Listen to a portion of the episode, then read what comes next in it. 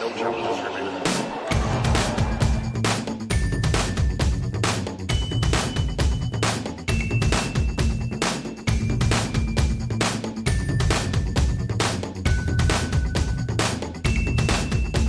Welcome to No Challenges Remaining. I am Ben Rothenberg. It is February 26th, 2020, and Maria Sharapova has just announced her retirement from the sport of tennis after at age 32 after winning a Grand Slam Wimbledon when she was just 17, ending a life that has pretty much half been in professional tennis, or maybe even more technically.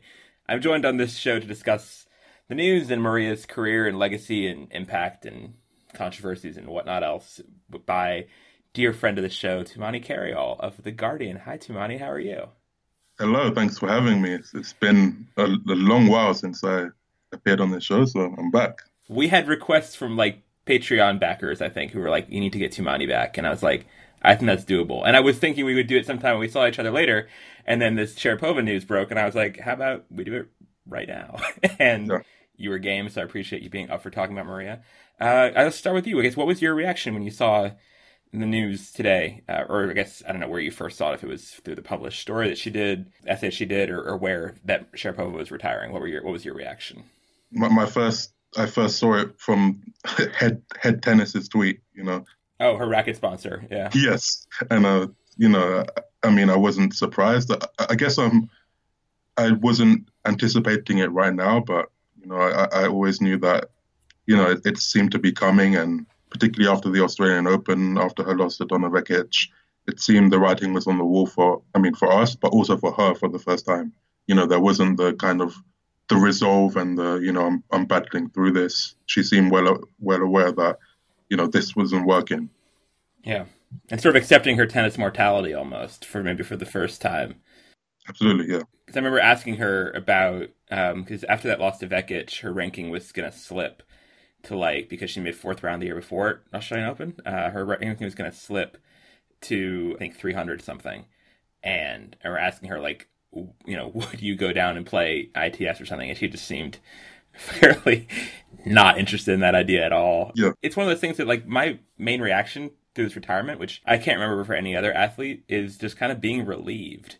Like, Yeah. you know, it was so clear to so many people who were close to the sport, close to Maria, that this was not working and what she and her like and I think she said this in maybe an interview with Chris Clarey that came out that what had been a big strength of hers, her perseverance, her refusal to quit and, you know, determination kind of became in, in not a dissimilar way to Andy Murray maybe in some ways, but kind of became a weakness near the end where she just kept pushing and pushing and pushing and refusing to accept what was obvious to everyone else. And when you've had, you know, an odds defying story like Maria had with her whole journey from Siberia that's been well documented through to the sport, like you understand why what made her so great was also what made it tough to tough to walk away.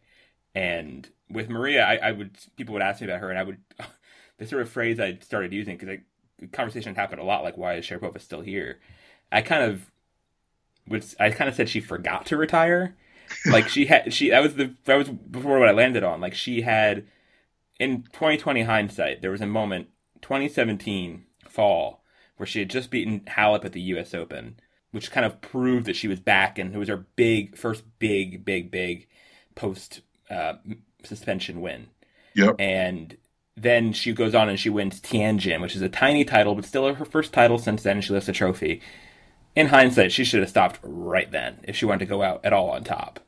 Yeah. But knowing her, obviously she thinks, you know, I'm I can still do more. And then she goes to the Australian Open the next year, gets clobbered by Kerber in the third round, like really badly. And it was kind of and kind of never really got that same that same uh, mojo back. I mean, she did, you know, had a good French Open that year. She made quarters. She was going to play Serena in the fourth round, and Serena pulled out of that match, which was a match people have been looking forward to because Serena was coming back off maternity leave and the question marks around her, and Maria was having a really good couple weeks, and people thought that could be a competitive match. Even though obviously we'll get more into Serena as it goes, as far as Sharapova's legacy goes. But yeah, I, I I just thought that as the results continued to disintegrate and her health continued getting worse, which had been getting bad even before the ban, slowly, the early signs of her arm breaking down and her shoulder continued to be a problem. Those were all there. So as it kept getting worse and worse, yeah, I, I just I it, she just she just wasn't competitively relevant anymore. It wasn't like she was even like a dangerous floater by the end. And I just I just I was I didn't think that you know I was sort of hoping that she would see the light, which sounds mean or sounds like you know harsh, but I, I think she finally did. I'm, I'm I'm pretty relieved that she's that she's stopping. Yeah, and you you mentioned 2017, and in hindsight, that would that was the moment, that was the one high point when she could have left. But I think a lot about when she came back from the ban and how much people thought she was going to just return to the top, right? Yeah. You know, when she came back in the clay season, before we knew whether or not she would have gotten a wild card, people thought she was going to go on and win the French Open at one point. It, when we think back before the ban, you know, her body was already disintegrating. There were already the signs that that she was getting old. That you know, the play these players who are out there until their mid thirties, you know, that's still very difficult to do, particularly for someone who has been at the top of the game since she was 16. You know, that's a lot of tennis, a long time. And yeah, I just think bit by bit, it has been clear that you know there's there's a constant stream of setbacks and injuries and different parts of her body. And for me, kind of the the big moment I, I mentioned it today on Twitter was at Wimbledon last year when she lost in the 1st mm-hmm. round. And I mean, I, have I've you know we've we've been in many press conferences of hers, you, you more than me, and that she looked like she was you know she was close to tears, if not crying, and it just you know she knew that you know she had just had shoulder surgery earlier this that year and you know, there was another setback. And when she got one part of her body fixed, there was another setback. So, yeah, it, has been a long time coming. And, you know, I think it's, yeah, it's time. Yeah, that that was when she retired. That Wimbledon match was when she retired down 5 love in the third to yeah. Parmentier, which was very out of character for her. A, to lose to Parmentier, but B, to, to go, you know, retire and stop. And I don't know what kind of, and obviously Paul has had plenty of thoughts on Maria since then, but it's interesting just to to see, yeah, just how uncharacteristic it all was and how sort of. And again, and I'm not somebody who at all believes in the concept of players sticking around too long and quote unquote diminishing their legacy. I don't oh, think that's what I don't think that's what Maria was doing in this last year or two, but it was results that were completely not in keeping with what her legacy and stature is, and they were kind of beneath her results, honestly. But that she wanted to, that she was kind of a a glutton for punishment in some ways and kind of couldn't know when to stop. Like I said, I think that is the sort of flip side of what made her so good for so long. And the fact that she is 32 but had played and didn't play a super, super full schedule, but whenever she did play, she was really all out all the time, first point to last point, in a in a way that was different than like you know, we'll talk again. We'll talk more about Serena later, but like Serena, I think has been much more aggressive when it comes to like energy management during her career yeah. than Sharapova. Sharapova was really just like from the time she stepped on court for the first times at 15, 16 years old on tour, you know, she was really pretty all out all the way and didn't know, did, wouldn't ever allow herself to shift into any sort of lower gear. Um, and yeah, and so then so that, that burned her out and had sort of spectacular physical ramifications for her, uh, which started and seriously as soon as as early as 08, I guess, when she was just 21 years old and had her first shoulder surgery. Um, that and those sort of health problems continued to be a story with her all the way through, even as she got you know her game back in order and started winning Grand Slams again and became a threat on clay and totally transformed herself that way. Like the serve was never what it was when she was a teenager. If you watch the footage of like the 04 Wimbledon final, like her game is not really recognizable to what when she was that good at 17. She's playing a much more sort of whippy, loose, you know, powerful, snappy game that she played early later in her career. So her ability yeah. to sort of to evolve and to survive her body breaking down and, and maintain as long as she did was, was pretty remarkable. And you could see by the end just how much she was really grinding grinding the gears. Yeah, and, and, and on that I think the second part of her career after her shoulder surgery, it, it became more about that kind of, as you said, that kind of grind. You know, she she couldn't she didn't just blow her top rivals off the court. The matches became longer and tighter and more about the mental side and her application. You know, so yeah, and that that takes a toll in the end. Yeah, for sure. So what? Let's just sort of do a little bit of retrospective. What was what was your earliest memory, Tumaini, of of Sharapova, if you remember? Um, I remember it was Wimbledon tw- 2003, yep, the year before she won Wimbledon, and she played Ashley Harkleroad in the first round. Mm-hmm. Um, I, I was actually recently I was actually just reading back the press conference transcripts and stuff, and it just made me want to vomit. honestly, Why? because of the way it was branded, the Battle of the Babes. Bear in mind, Oh, Maria yeah. Sharapova was six, 16 years old, you know, and I was looking at a press conference that I just got up again, and she was asked after Sharapova won easily, how prepared are you to fill the Kournikova gap? To a mm. 16 year old, you know, and it's just, you know, from the very beginning, before she even won, it was about that, you know, about the looks, about people sexualizing this teenager, and you know, that's that's how I first saw her. And obviously, w- with it came talk about the grunt, but from very young, she was this prodigy who, you know, who, who was already from the very moment you saw her was beating top players. She made the fourth round that year, beat Jelena Dokic, who I was, you know, growing up I really liked. So I was seething a little, um, and and yeah, and that's kind of uh, that was my first view of her. And Yeah. within a year, she well, a year later, she was a slam champion. I think I think that's a good point to bring up just how much she was really the next Kournikova in her early early talk about her because she was obviously the next great Russian and she was and Dementieva was around then 2003 was the year before Myskina broke through and became the first to win a, a Grand Slam at the French Open just before Maria won Wimbledon and then Kuznetsova won U.S. Open later that year, so it was kind of the Russian arrival. But yeah, Sharapova was the one early on who was the commodity, who was the the prodigy, was the sex symbol again at 16, which is gross, and and was Completely the star, gross, yeah. completely gross. Yeah, and you even just you know looking back at Kournikova, or obviously I did all this stuff on Monique Viele, like that the, the stuff that was happening, you know, 20 Yeah. odd years ago with talk, how they talked about teen girls would never happen these days, and it's such a massive departure from anything that gets said about Coco Gauff or even you know Anisimova or something like that.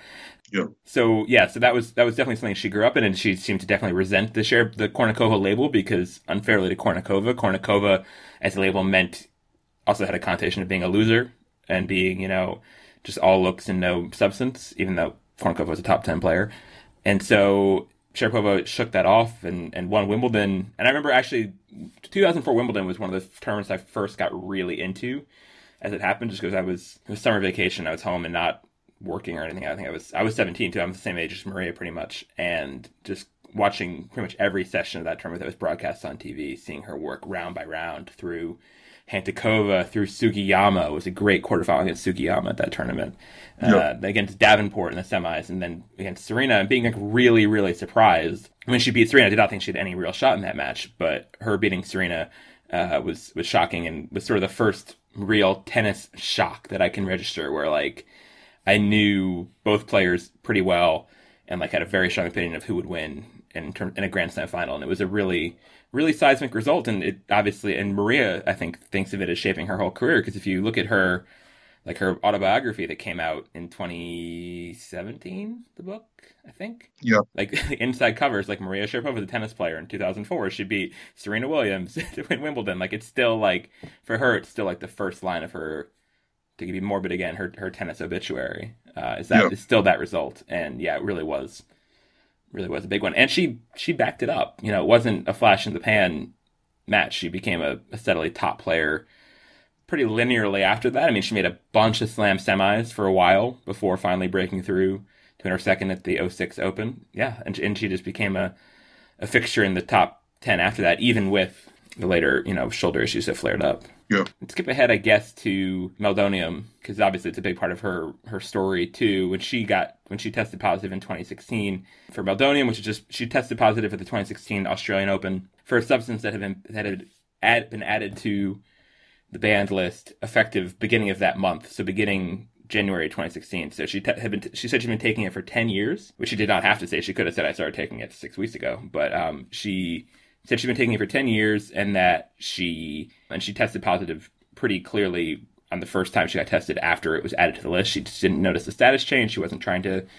I, I firmly believe she did not think that she was she was not knowingly breaking a rule. That she just sort of walked into a wall that she wasn't looking for, the newly built wall in terms of the rule being changed, and that totally sidetracked her her story um, and really does define, I guess, the last five years of her career and this is this will be a conversation for a while. And you know, whenever her Hall of Fame vote comes up in five years or so, what what do you think? How big a role should should Meldonium play in the conversation about Sharapova's career? Tumaini, do you think? It's it's a very difficult question because, I mean, on one hand, uh, uh as as someone who watches sports, it it wasn't that revelatory for me. Just just because, honestly, I, I kind of expect that athletes in all sports are towing the line and taking things.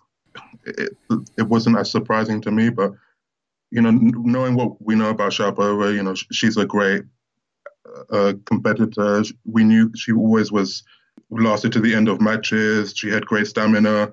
I think that is something that people naturally look at Meldonium now and say, you know, that if that is part of why she was successful. And you know, I think when when you see the reaction to uh, to her now, and when you speak about her, I think a lot of people will hold that against her. I'm, how much does that affect her? I don't know. I, I think uh, at the end of the day, it's it's uh, it's about how, how people respond to her, and she she's become a very divisive figure. It's something like you know when you speak about her career, it has to it has to be mentioned, and you know it's always going to be mentioned, and yeah, there'll always be question marks and you know doubts just because of it. That's the nature of an anti-doping rule violation, and that's where we're at with her. What, what do you think? Oh, I think she was divisive even before this, and I think this sort of just added gasoline to the to the fire and every you know the the conflict that emerged between her and Serena, and even still and ever since, especially after Meldon, people who get most, and we can talk more about this when we get to Serena, I keep saying that, but, you know, the people who get most sort of animated about the Meldonium stuff are, at least in my mentions, seem to be Serena fans who are the most harsh about it, which which I understand in the, from the background context of that these two were pitted against each other for a long time, and there was a lot of attention and you know writing about how Sharapova got more endorsements than Serena and was overall paid higher, even despite being uh, the inferior player for a lot of the time, especially in their head to head, as it turned out once Serena flipped that rivalry on its head pretty well at a couple Australian Opens. Yeah, in terms of the legacy, I mean, I think pointed out that Sharapova won two of her slams before she started taking Meldonium, I believe. I think she said she started taking it like fall of 06, if I remember correctly. Yeah, something like that. So after after she won the 06 US Open. And what I sort of give her credit for is in her, you know, I do believe she was being mostly honest in her at least official proceedings about the about the casting, at least in saying that she'd been taking it for ten years, which then allowed her which then allowed us to sort of second guess 10 years worth of results when she could have made it a much yeah. shorter window. And then but she i think was honest in terms of when she started saying she started taking it. I don't think she was taking it earlier than that. Um, and she was as we said a very very good player pre meldonium arguably better than post Meldonium. But you're right. I mean, it does as late in her career, her endurance became a big asset of hers. And like 2014 French Open is the one that stands out, which was her final Grand Slam title. Her last four matches, yeah. she she won back to back to back to back tough three setters against Stosur, Muguruza, Bouchard, and Halep. And that was really like Sharapova triumphing based on like physical strength and stamina and willpower, obviously, but there was a big physical element to that tournament. And yeah, that's one where you sure if you want to look back and say maybe she was aided because of meldonium, okay, but also meldonium was legal back then, and as you said, yeah.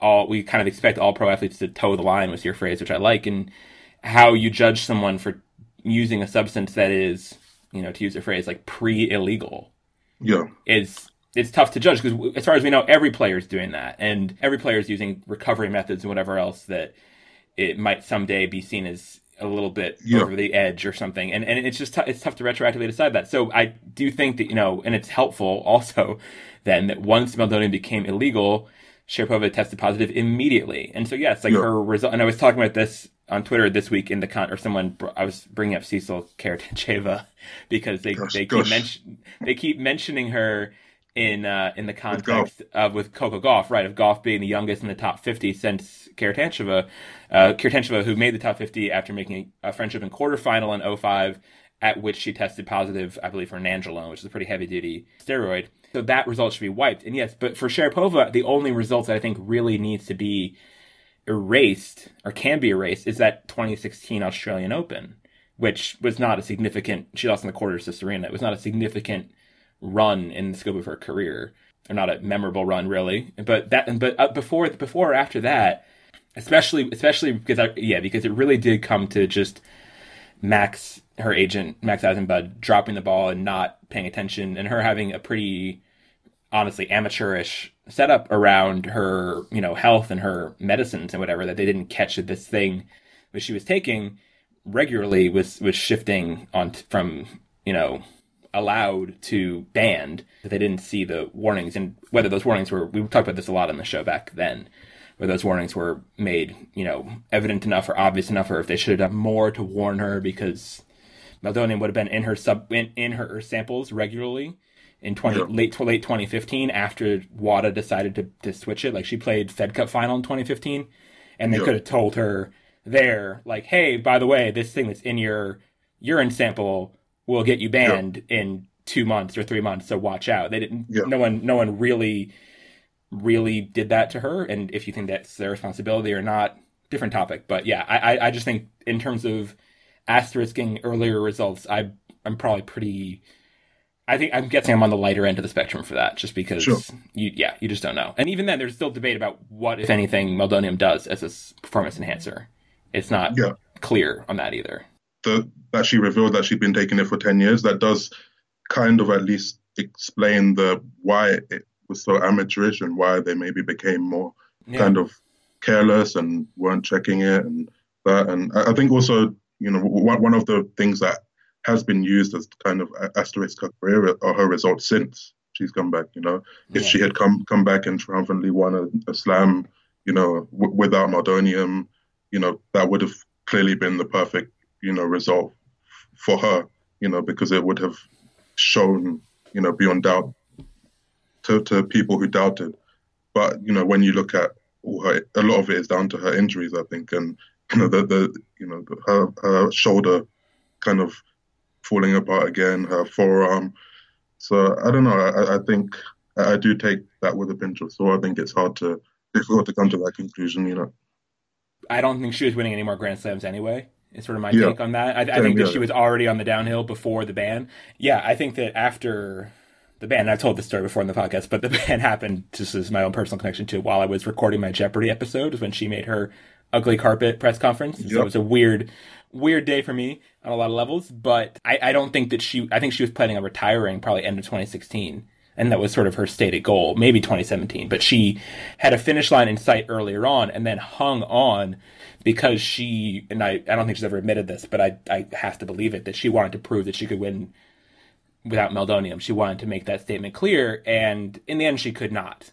And I, but I do think, like we sort of, I think we agree that that was less about the Meldonium and more just about her already being on the downhill of her career and the physical side of the downhill and the, and the, the disintegration of her shoulder, you know, really accelerating a lot. And yeah, and, and she still did have some decent results and, and, you know, things to be proud of in her career and was still a top 30 player for a while at least, but I don't think she ever got back into top 20.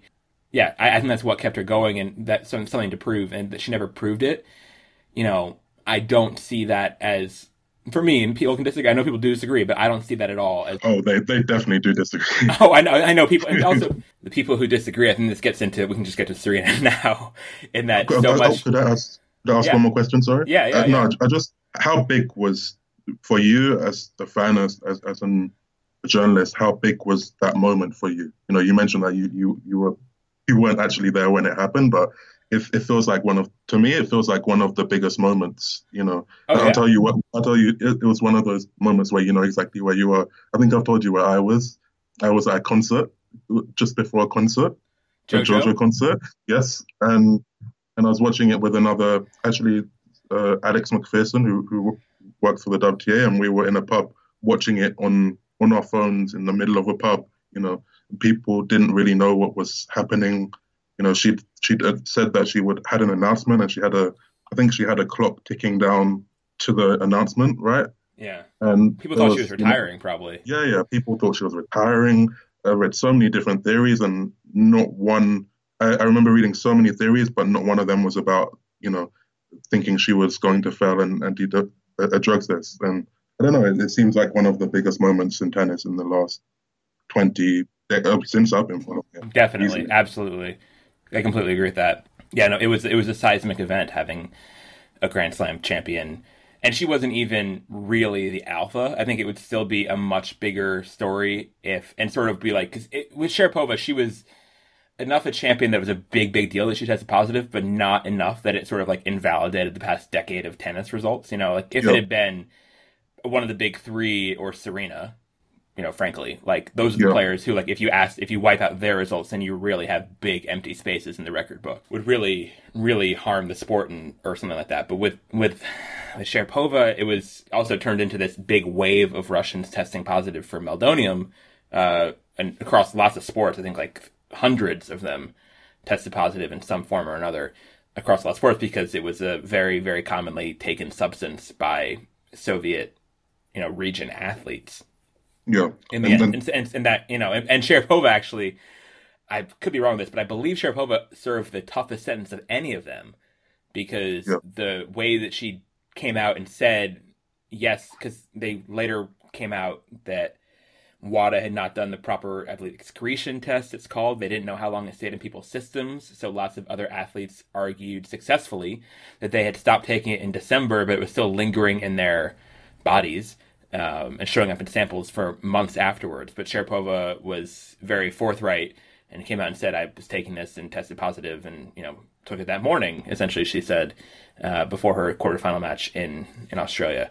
Um, so that kind of that coming forward, while admirable, probably hurt her in some ways but the uh, adjudication of her case was because like, Varvara Lepchenko was another tennis player who tested positive for meldonium in early 2016. I believe she tested positive at Brisbane, and she, you know, but she said she'd taken it earlier and after a lot of sort of, sort of silent ban and a lot of caginess and evasiveness from her, eventually admitted it and yeah, all Nuremberg stuff or whatever. If we get into yeah. But uh, anyway, but I mean, but that's to say, so like Sharapova, I think I do think you know, and people can side eye fairly her, you know, her talk about having you know diabetes symptoms or heart trouble, but then also starting a candy company. I think the diabetes candy burn is completely fair.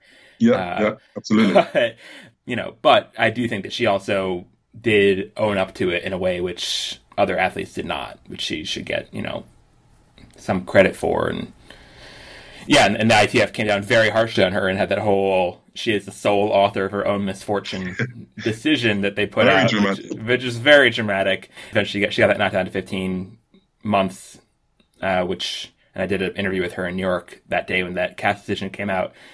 Yeah, I mean, and, and she was she was very relieved and, and very determined, and yeah, and, and it did sort of really even more draw the battle lines, and obviously a lot of other, a few, well, several other tennis players picked opposite sides uh, loudly. Mladenovic, Bouchard, Cibulkova, and it really made her 2017 comeback very heightened and very fraught in a lot of ways, and very just felt very high stakes and very dramatic in this way that was irresistible, but also just sort of exhausting. Yeah. I remember yeah, yeah. that I was in at Madrid 2017, but it was like the one time I can remember actually it was Sherpa Bouchard it was the one time I remember turning off a match. I was like, I just can't, I can't look at this. I, I, it's just, this is too much for me. I, I can't, I can't deal with this. Um, and so that was the one time I remember doing that actually. And I think it was also on beIN, which is a terrible network. And, and especially, especially with the, the, players who beat her, know, it was all the players who were critical of her. It was, yeah. it was such a weird, you know. And then in Rome, she w- lost a tough match, retired with some sort of injury to somebody, and then she Hmm? Who?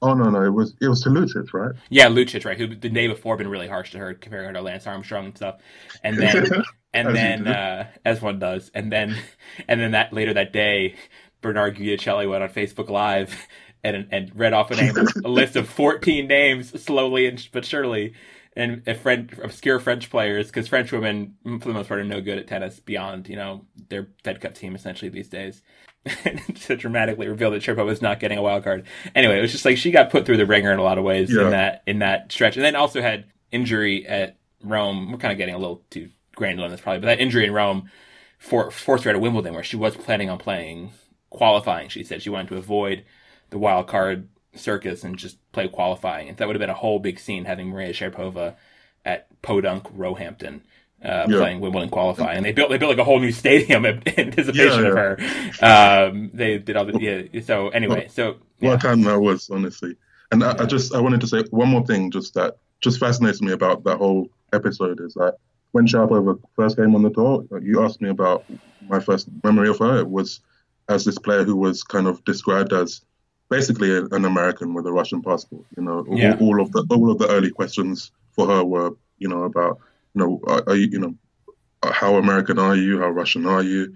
And this, you know, this the Meldonium incident has kind of the thing that made her Russian in the eyes of the public. You know, I told I told her this in my interview with her in twenty seven yeah. in twenty sixteen, I guess U.S. Open twenty sixteen or New York, sorry, fall twenty whenever she got her cast decision. I said like, you know, Maria, this Meldonium is like the most Russian thing you've ever done, and, and she didn't really seem to like appreciate that remark. But I was like, you know, because before you were just like American Florida girl, and here you are taking some obscure, you know, Soviet Latvian drug lots of people who I've talked to, lots of various immigrants from various different countries, still use medicines or treatments that are more popular in their ancestral homelands. You know, I've, I've heard from French people who take French medicine still and whatever else. It's not not uncommon, but um, but yeah, it was. Did not expect Maria, and she was the only ten, Russian tennis player to get caught up in it. For her to be the sort of one to do it. Yep.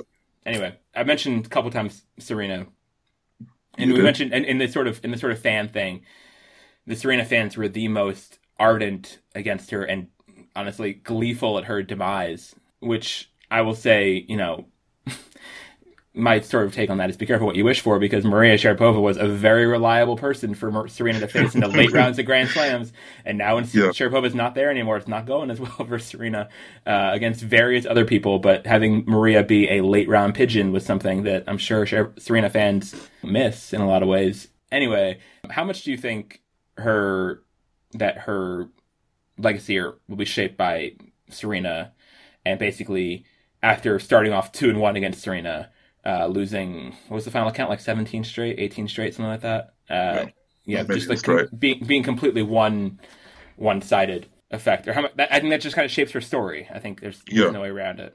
I mean, absolutely, particularly from a, a U.S. perspective, you know, absolutely, it's it's the one thing if if ever you you know, when when you mention Sharapova's achievements and her slam titles, but but she's a record against Serena, and honestly, I, I kind of, you know, it, it, frustrates me actually from the perspective of Serena and how people talk about her achievements and how it's their punchline rather than you know the fact that Sharapova has that record against Serena is reflective of how good Serena is, you know, and yeah. you know, and Serena's like ability and what she does is taken for granted. I think when you know, I think there's there's a lot that goes into that head to head.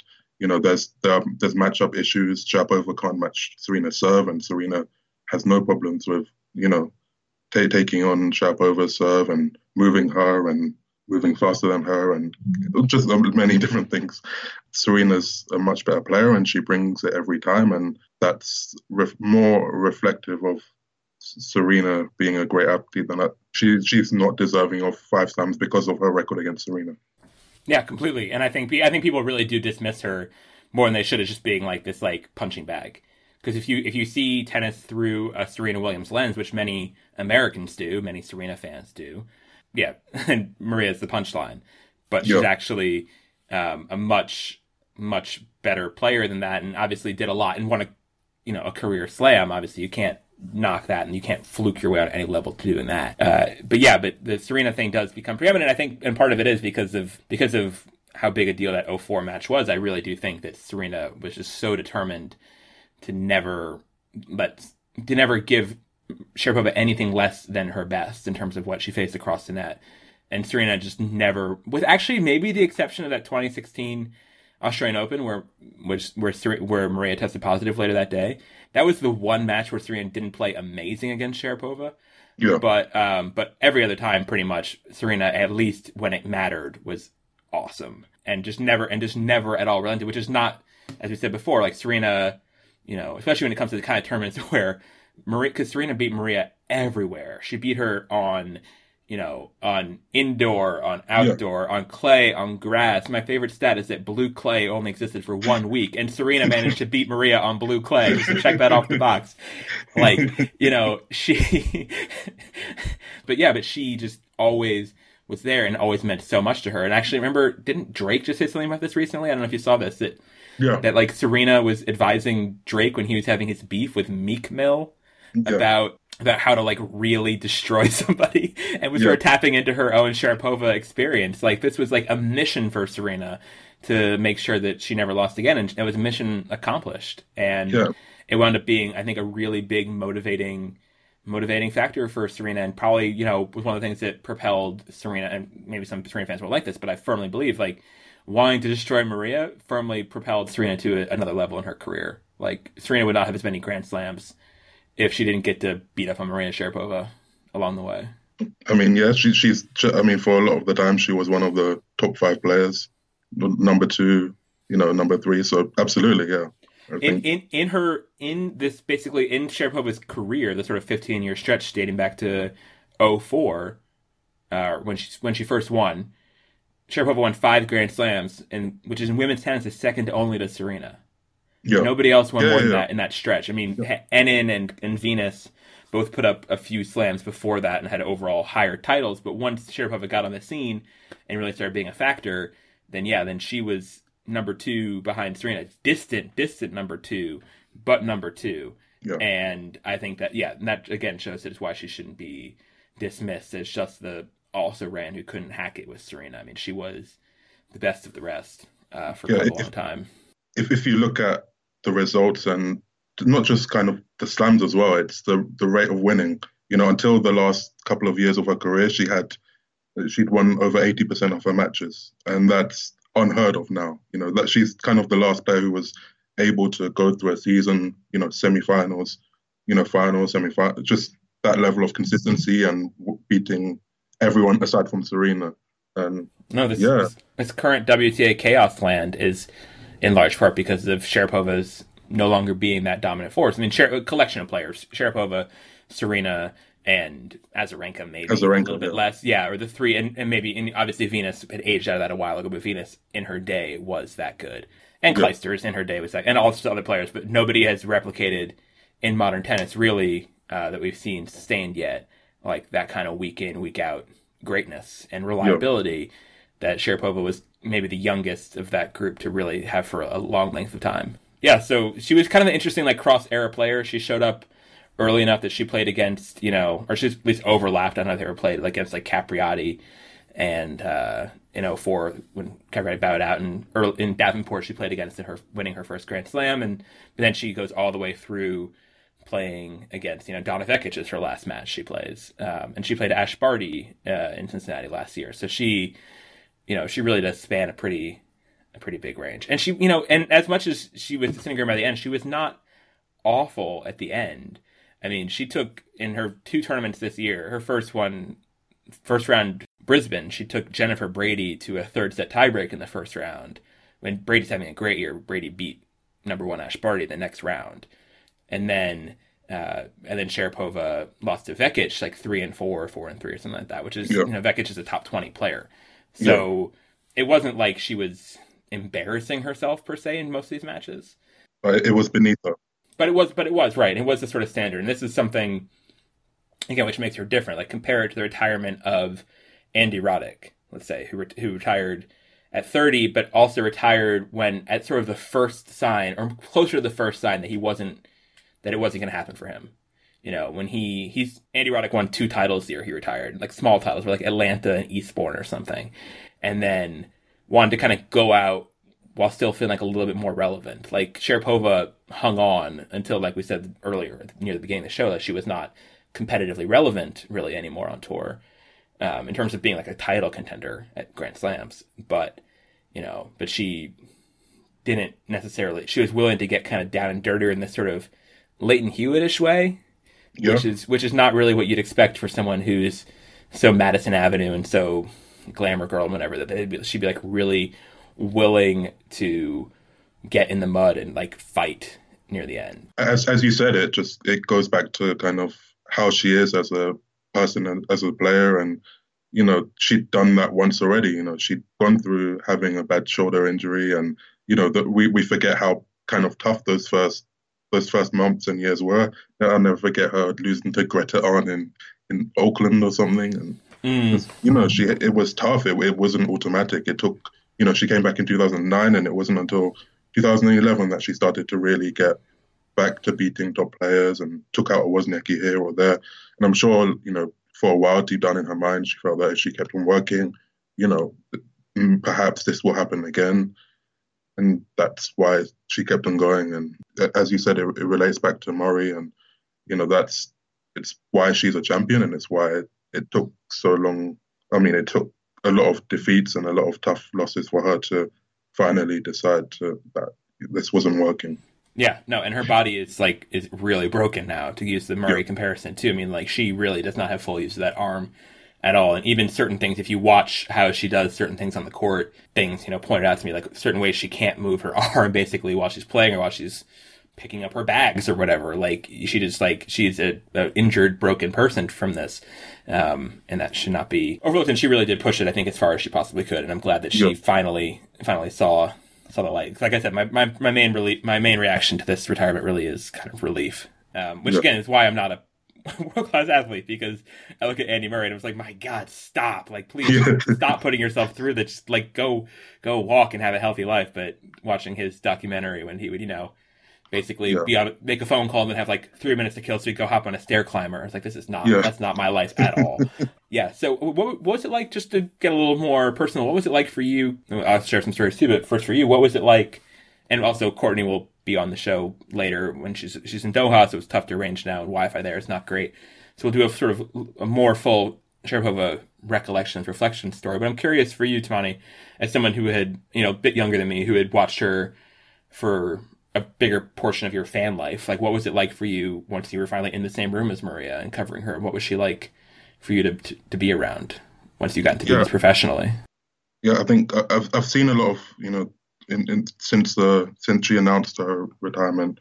Some of the journalists, you know, talk about how, you know, the kind of the moments that we'd see in the press room that you know she could be funny, she could, you know, she was always professional. She, um, you know, she was. I mean, aside from parts of the Meldonium thing. She, she, was one of the players that I always thought stood up. You know, when she lost, she wasn't afraid to kind of front up and yeah. to talk, speak frankly, and she didn't duck away from questions about losing. You know, she owned you know, her losses for sure. Exactly. Yeah, yeah, she she could be sarcastic, and if if she didn't like where you're going with the question, you you knew that immediately. But I don't know, there was a there was she was kind of even if she wasn't open, she was honest. If you if you get what I mean. And as as you mentioned, as a fan, I'll, I'll be honest. You know, growing up, I wasn't crazy about her game. I, I didn't feel like I, as a person, because from a from as a fan, you you don't always know how they are, and I don't know. She always seemed like someone who was quite distant, and I mean, to an extent, she still she always was. But I, I did kind of gain more respect seeing her kind of work at press room, seeing moments where you got the sharp over, the snarky sharp over, the sharp over who, as I'm sure Courtney will, will mention, who would just insult Courtney's phone cover in, in yeah. Madrid or things like that. Um, and yeah, I, I, don't know. I, I, think it, she she was very professional and it was uh, quite easy to cover her com- compared to other players, of course. I'm curious what what you? Well, I mean, yeah, I mean, I'm sure Corey and I probably will get into more like Maria story time stuff, but I mean, she was as much as she did have a reputation for being super icy in the locker room, which we haven't really mentioned yet, and being like not there to make friends, which was fair. That's I think that was not really that much exaggerated. I think a lot of players really did feel like she was uniquely distant, especially in that later era when, especially when Serena started being more open and friendly in the locker room. Um, yeah. Sharapova stood out even more as being yeah, very as being yeah. as being icy. That was not really the experience in press though. I mean, like she was somebody who was incredibly professional and you know collegial, and you'd ask her a question and you'd get a real answer to it very reliably, and yeah. that meant a lot. You know, and she was also somebody who didn't seem to be you know, who seemed to be a relatively reliable narrator. Like she would, you know, not just give you some sort of like hokey spin or just tell you what you wanted to hear a lot of the time. She would, you know, Yeah. be fair, look, look, you know, look a question dead, eye. dead in the eye and, and pretty much answer it. Yeah, which, which as a, someone who's just trying to be a, you know, have her be essentially a colleague or a coworker in this ecosystem and having her, her being accommodating, helping me do my job is something that, you know, I appreciated hugely. And yes, and also there were those moments where she was like delightfully snarky or bitchy or whatever you want to call it and would take those moments, which are also, I see as honesty too, you know, when she would, when someone would come for her and she would, you know, clap back very Which happened a well most of the time, which happened a lot, right? From, I remember still being in the press conference at Wimbledon 2013, where out of seemingly nowhere, she starts throwing under the bus like Serena, you know, Serena's boyfriend who's married and has kids, which was Patrick Mouratoglou she was referring to then, just like the sort of jaws dropping in the room that she like that she went there with that and just like sort of escalated that, and then you know, I was the one when she had the "Isn't she back in Poland already?" comment, the underrated one that was about Radwanska after had claimed about complained about grunting or something, and then when Wozniacki said it was unfair that she got put that Wozniacki got put on some small side court while Sharapova after her ban was on the stadium, um, and, Serena, and Sharapova said this one like very, pretty calmly, so it didn't even like I was one of the few people who reacted to it in the room when she said, "All I know is I'm in the third round and yeah, I'm not sure where she is." Or something because she, she Wozniacki had already lost, and yeah, those sort of moments, like those were. There's YouTube compilations of Maria doing these things, and Yeah. extremely injured and whatever else. Like you know, Yeah. there's uh, yeah, like that kind of stuff was kind of popcorn catnip in the sport a lot of times, and but it also just came from a place of keeping it real. You know, Yeah. like that's what I appreciate about her is that for as much as she was super polished, much as she was the sort of Madison Avenue poster girl with the fancy endorsements, like she also was like a brawler. Yeah, a Street Fighter. Yeah, absolutely a street fighter. And that and that, you know, and that combination I think you could appreciate the duality of that and be sort Yeah. of, you know, intimidated or put off by the sort of glamour side of her or distanced by that, by that sort of cold, super polished veneer, but also then yeah, but then appreciate the sort of the fighter within. And I think she her balancing that uh, was was pretty pretty impressive. Yeah, and I'll say that uh, uh, as her career went on, I, I think you know you, you got the super polished veneer when she was selling one of her products or whatever, but it certainly not. In, I mean, always in matches that was her being a brawler in the press room. I, I wouldn't. Say, I'd say that it was more honesty, and I don't know. I think you, you got a lot, many glimpses of kind of what she's about, what she's like, and what she stands for. it was sort of interesting denouement to her career, the Piatti period, in which Yeah. she very late in her career splits with her longtime coach Steffen Groeneveld, you know, with her very insular team, and goes to train at an academy in Italy, where she's just sort of basically one of, and obviously she's still, you know, herself and still a big star and probably an outsized person there, but she kind of goes and is part of more of a team atmosphere, part of more of a traditional ecosystem and, and team. And, you know, she's training alongside Jannik Sinner, who's a 17 year old or now 18 year old prodigy uh, from Italy. And they're sort of sharing courts together and occasionally hitting together, I think. And dancing in And videos dancing in like sometimes. weird Christmas videos. Yeah. And like, and she mentioned in the, in the uh, in the Chris Clarey interview that she like sent a video to Sinner of her skiing to like for him to look at because he was a, a competitive ski racer and he was like yeah maybe stick to tennis because she'd never gone skiing before in her in her life because that's one of the things people tennis players very quickly do after they retire they go Yeah. skiing because it's like this like high risk activity that's contractually forbidden for most of them while they're playing. But Sharapova sort of went to this very grassroots kind of like tennis camp. It's not that's not the right word. You know what I mean? Yeah. Like tennis like t- training camp essentially. But it's kind of an interesting sort of and it's the way that you know I, I have this reaction with you know Serena and stuff too. Like because they're such big stars, you can forget they're like tennis lifers. Like Yeah. they are like they are like you know when Serena like make it kind of stands out to Serena with Serena when like she's making and she makes like really old hokey tennis jokes. Like she said Yeah. at some point last year, like, "Oh, you know, usually I only come to the net to shake hands," which is like knew the you were gonna say oldest yeah. corny tennis joke in the world. And like that Serena is still like fluent in that language and that very sort of like, you know, salty, leathery old tennis coach at some court in Florida.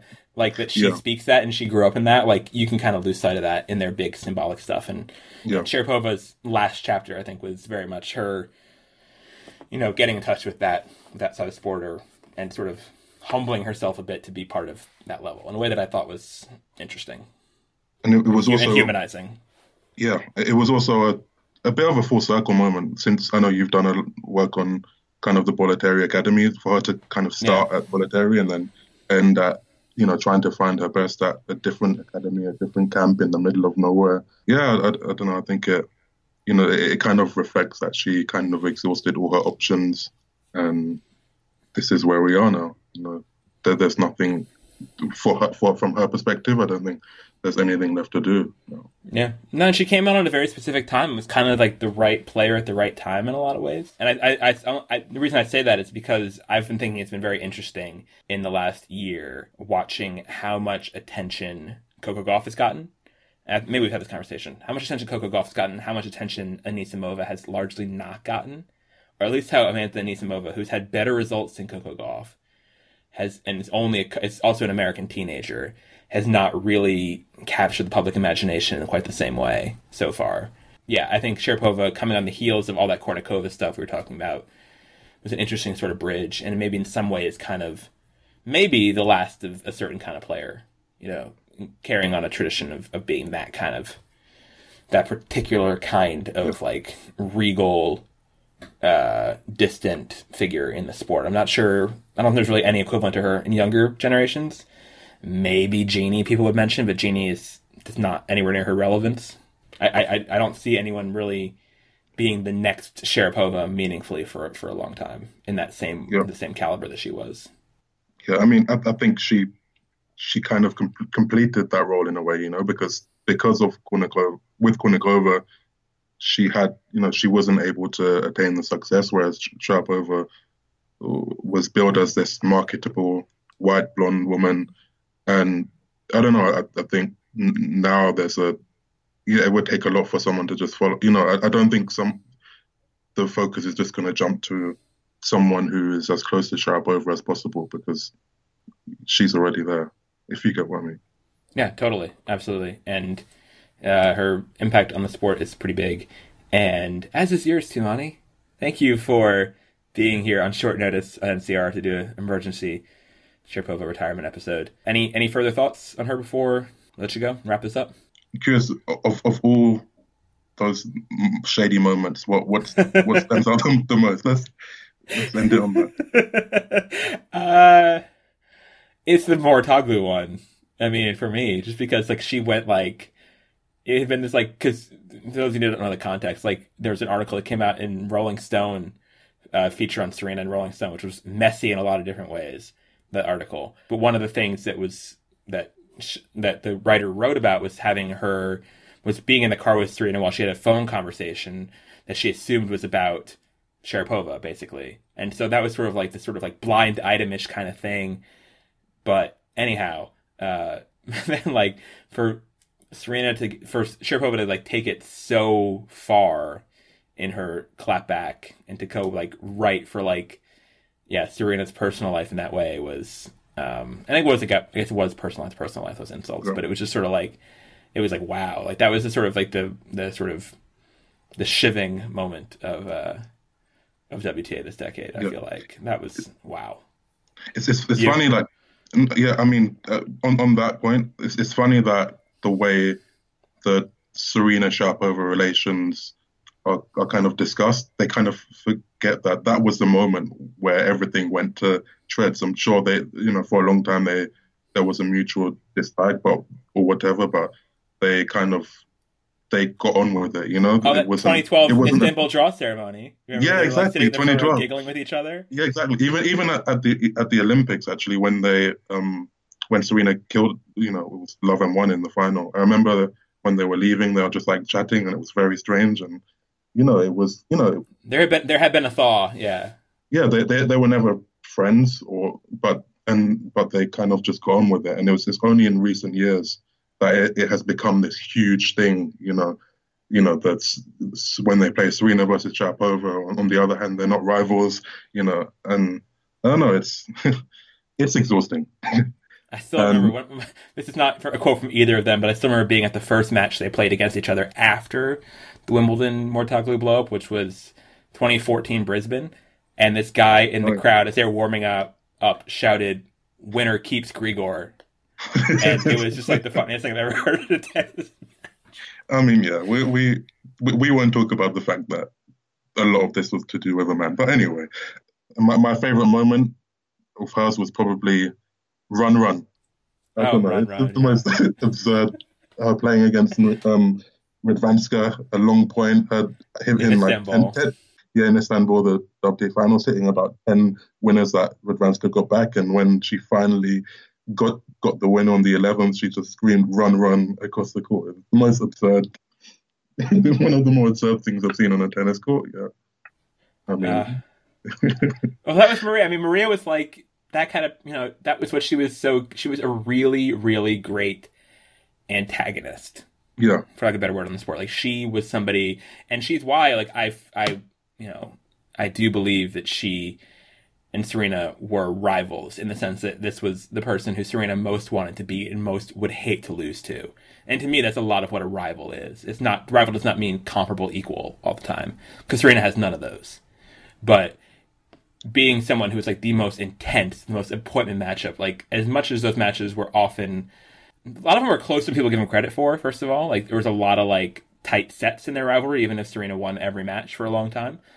But you know, seeing um, the intensity they brought out in each other, and the same thing with Sharapova and like Azarenka or Sharapova and Wozniacki, like you know Sharapova and well, Anna and Clijsters were a little bit they weren't as heated those rivalries, but even like Sharapova and Jankovic or Ivanovic, like those were matches or Mladenovic or Bouchard or whatever.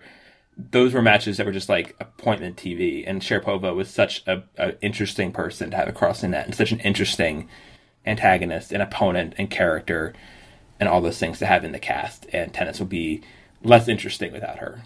yeah. Yeah. So there we go. That's a better conclusion. Thank you, Tumaini, for being here on the show. People can follow you at Tomb Carayol on Twitter and any other places, any other, po- and on the Guardian. I'm sure you have a Yeah. page there. Yeah. Yeah, I do. Yeah, You're really snappy. You're, you're with your turtleneck headshot. That's really that's good. yeah, yeah. But yeah, I'll I'll be on Twitter. I'm always on Twitter. So thanks thanks for having me. It's I'm happy to be back. And yeah, Thanks very Cheers. much, Tumaini. Yeah, cheers. So thank you very much to Tumaini for being on the show, and thank you guys for listening to NCR as always. If you want to follow along when you're not listening, you can do so by following on Twitter at NCR underscore tennis. Send us questions and comments and whatever else to our email, no challenges remaining at gmail.com. We also want to thank our backers on Patreon to help keep the show going and give shout outs to the ones who have signed on since we last posted an episode. They are Arvin Buznermath, Ilan Weinstock, Stephanie Chow, and JOD, as well as to our Slam Champ backers who get shout outs on every show Jonathan Weinbaum, Liz Kinnell, Betty, and Chuang Nguyen. Thank you very much for all your support there, and we look forward to seeing you on another show. Courtney, as I said during that show, we'll be back on NCR soon. We'll discuss our further stories and reactions and recollections and anecdotes and whatnot about Maria Sharapova's time in tennis and our overlap with her. And later this week, we have an interview which was going to go up today originally with Louisa Thomas of The New Yorker talking about tennis and writing and all sorts of good stuff. Louisa's great, so that'll be out in a few days. And in the meantime, hope you're well. Bye, guys.